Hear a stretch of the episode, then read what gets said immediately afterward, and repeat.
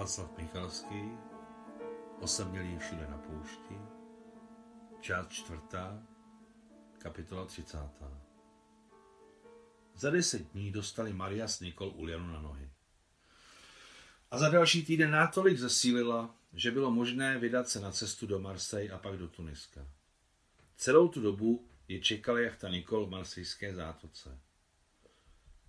Musím jen zajet na hřbitov, rozloučit se s Andrejem Sidorovičem a pak vrátit čátek bábě Nusě. Má jen jeden. A v zimě je pod naší rozbitou střechou ledárna, že to není možný, řekla Uliana. Jedeme, pojedu s tebou, navrhla pohotově Maria. Nový biankurský hřbitov přečil Marijinu představivost bezduchou tupostí, chudobou a bezcitností, které se v daném případě spojovaly dohromady obzvláště bizarně a propracovaně. Hrobeček ke hrobečku, kopeček ke kopečku, tu byly natisnány velmi, velmi důkladně.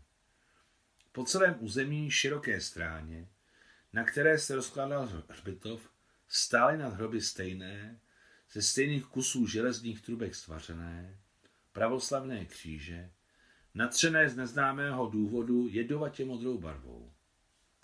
Na pozadí šedivého nebe tyto kříže s černými čísly na příčních trámech místo jmén a příjmení vypadaly obzvláště nepřirozeně.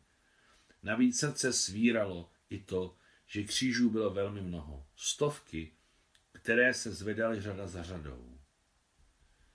Poté Maria náhodně zjistila, že rok a půl po Andreji Sidorovičovi Kaljužném zde byl pochován jeden z jejich oblíbených básníků, Vladislav Felicianovič Chodasevič.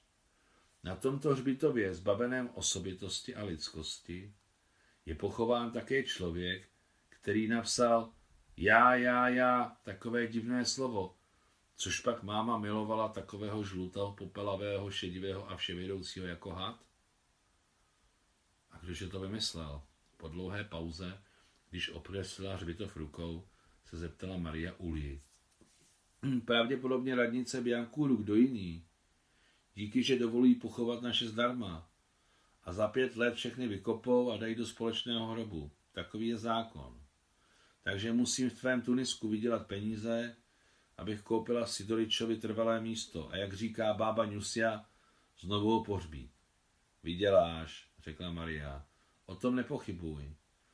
A hledíc na strašný les sitě modrých křížů, rozprostírajících se na šedivé stráni proti šedému nebi, najednou si vzpomněla na Michaila. Ne, nevzpomněla, ale pocítila ho celým srdcem, ostře a pronikavě, až jí zabolilo na prsou. Nikol byla ještě jednou vyžádat Michaila na jachtu. Velitel školy je Charlesův přítel, dej Bůh. Potom měli vrátit bábě Nusie prachový šátek. Zastihli ji, jak mi je schody ve vchodu. Šátek vrátili. Maria začala přinula bábu Nusiu, aby si jako dárek vzala trochu peněz. Stařena kategoricky odmítla. A tehdy vstoupila Uliana. Bábo Nusio, vezmi si to od mé sestry Maria ode mne. I když je Maria sestra, stejně slibuji, že to odpracuji a peníze jí dám. Tak souhlasíš? Oj, děvčátka, co to se mnou děláte? Celý život jsem nedostala zdarma ani kopějku. Do modrých očí báby Nusi, pod sobolím obočím, se náhle nahrnuly slzy. Její tvář omládla, vyhladila se, objevil se ruměnec a najednou vystoupila jako na fotografii její dřívější mladá tvář a bylo jasně vidět, jak byla krásná. Ach, to je ostuda, dět Lecha mi bude nadávat, vzdávajíce zadrmolila bába Nusia. Bér, bábo Nusio, vrátím to za tebe, slibuji. Uliana se široce pokřižovala. Maria vsunula do mokrých rukou báby Nusie svazek peněz. Sestry políbily stařenu, vrhli se k autu a odjeli. Bába Nusia, nepočítajíc, vsunula peníze do kapsy zástěry. Počkala, dokud auto adoptivních sester nezmizelo z dohledu a šla domít schody do vchodu. Ani nenapadlo, že jí Maria dala tolik peněz, že by stačily na koupi vlastního domečku. Večer téhož dne Nikol, Maria a Uliana odjeli první třídou rychlíků Paříž-Marseille. Nikolo se usadila v jednomístném kupé a Maria s Ulianou ve dvoumístném. Obě kupé spojovaly posuvné dveře, které bylo možné otvírat nebo zavírat podle libosti. Nikoli dobrá žena, patří k nám, řekla do klopotu kol Uliana, když se uložili spát a zhasli světlo. A já mám štěstí, že jste mě zachránili. Jinak bych už natáhla brka. No sláva Bohu, teď přijedeme do Tuniska, budeš se mnou pracovat, ještě tu budeš sto let, řekla s nakažlivým zýváním Maria. Počkáme a uvidíme, odpověděla ve tmě Uliana. Mně se zalíbila tvoje bába Nusia. To si piš, bába Nusia je svatá. Má muže, děda Lecha, opilce, s ním byli dvojka a oba synáčci jsou vylízaní a ještě pijí, takže se motá sama mezi třemi příživníky. Kolik si dala peněz? Maria řekla sumu desetkrát menší, než byla opravdová, kterou sunula do mokrých rukou báby Nusy. Propij to, vzdychla Ulia, čerti zatracení. A chce se ti úko do Afriky? Pravdu? No a jak jinak? Jestli upřímně, tak jsem tam vždycky chtěla. Už když si odjela, jezdíš na koni? Jezdím. Naučíš mě to? Jako nic. Tak dobrou. Ulka se ještě rychle vysilovala a proto brzy usnula. Ale Maria nemohla.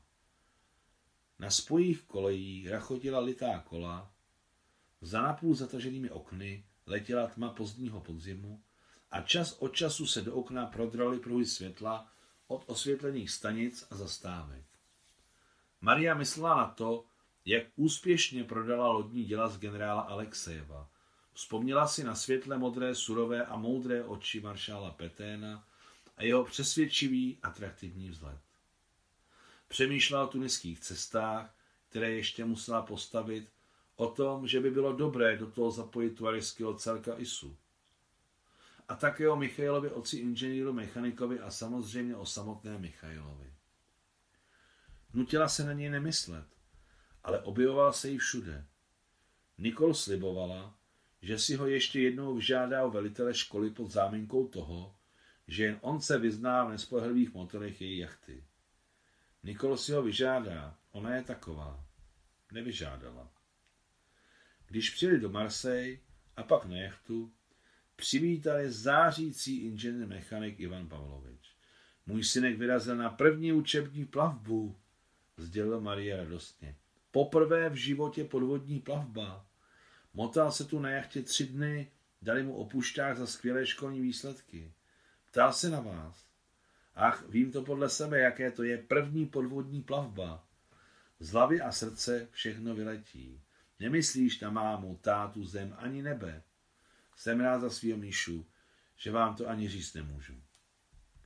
Maria souhlasně kývala, že prý ona je ráda, ale srdce se jí sevřelo, až to zabolelo. Spustila se jako opilá do Nikoliny kajuty. Uliana si v tu dobu prohlížela jachtu za doprovodu inženýra mechanika. Poslouchej, vzala Maria Nikol za rameno. Poslouchej. Její světle hnědé, zastřené oči potemněly, dívá se úkosem. Poslouchej, a nejde ho tamtu dostat? No, ty jsi ještě šílenější než já, vykřikla vzrušením Nikol. Zbožňuji tě. Teď pojedu k veliteli školy, čert nikdy nespí. Nikol vyskočila překotně z kajuty, překotně se běhla blesku rychle po žebříku na molo. Řidič, který čeká přístavišti, dřímal v očekávání nových příkazů, zavelila krátce a jasně do školy. Nikol se vrátila s nepořízenou. Čert očividně nespal. Odpluli k marockým břehům, je to na dlouho. Nelze nic dělat, pokud mu samozřejmě nechci zničit život. Odpust mi sem pitomá, řekla téměř neslyšně Mary. Dobrá, vyrazíme do Bizerty. Za hodinu jachta vyplula na otevřené moře. Vzhledem k ročnímu období se zdál den neuvěřitelně tichý. Na moři bylo úplné bezvětří. Jeli na dýzlové motory. Celkem nedaleko od jachty proplula v marsejské zátoce ohromná rumunská nákladní loď Andreal. Andreal, to je divné jméno, řekla Marie. Zatoužíš a nezapomeneš. Nákladní loď proplula do čista blízko, že vlna od ní došla k jachtě Nikol a tvrdě udeřila do boku. Olala, vykřikla Nikol a chytila se za Mary s Uliou, které stály vedle ní na palubě, opájící se mořem, svěžím vzduchem a tlumeným podzimním sluncem. Nikol silněji objela v pase své souputnice a najednou řekla, a my jsme jako tři sestry. Pokud já jsem Marina sestra a Marie Ulina sestra, tak to znamená, že Ulie je také moje sestra. Je to tak? Logicky, zasmála se Maria, která se jí zbavila svého polomdlého stavu a vzali se za ruce. Ano, tři sestry, teď jsme síla. Ano, podpořila ji Nikol, jsme síla. Její oči zahořely a tváře zčervenaly. Moc se jí líbilo být nejstarší mezi třemi sestrami. Ano, ano, ano, pokračovala Nikol. Pamatuješ, Mary, jak se hrála ve hře o třech sestrách pro ruské vojáky? Jedna sestra byla v modrých šatech, druhá v černých a ty v bílých. Hráli jste příkopu pevnosti Jabal Kebir. I maršál Peten to představení viděl. Tři sestry, to je Čechová hra, řekla Maria. Možná, odpověděla Nikol. Nejsem schopna si pamatovat vaše ruská příjmení. Podle mne jsou všechna stejná. No jak jinak, vstoupila najednou do rozvoru Ulia, která se do té doby před Nikol styděla. Tak to vypadá, že například všichni Číňani se nám zdají stejní. A Číňanů všichni Evropané. Ty jsi byla tak krásná v bílém, obracejí se tváří k Mary, pronesla Nikol.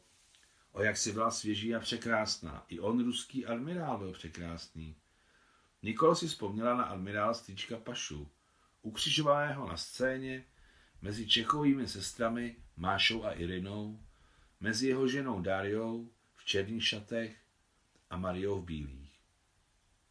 Maria si také vzpomněla na Stýčka Pašu, ale neostře. Tak nějak v pozadí, nicméně se zamyslela. Skutečně ho pořád miluji? Určitě. Bez ohledu na to, poslední nedokončené větě měla samozřejmě na mysli mladého Michaila, který se pro ní stal mámení. Moře bylo klidné, rovné mnoho kilometrů dokola a bylo vidět hodně do hloubky. Ale možná se to Marie jen zdálo proto, že upřeně hleděla do hlubin nejen očima, ale celou duší. Někde tam pluje Michail. A je její? A moře je tak velké a hloubka neskutečná. A kolik tam žije ryb, měkýšů a všelijakého jiného vodního národa. Podvodních skal, útesů a proláklin. Uprostřed celého toho podvodního království pluje v železné skřínce její carevič. Bože, pomoz mu. Konec 30. kapitoly, konec románu Osamělý je všude na poušti.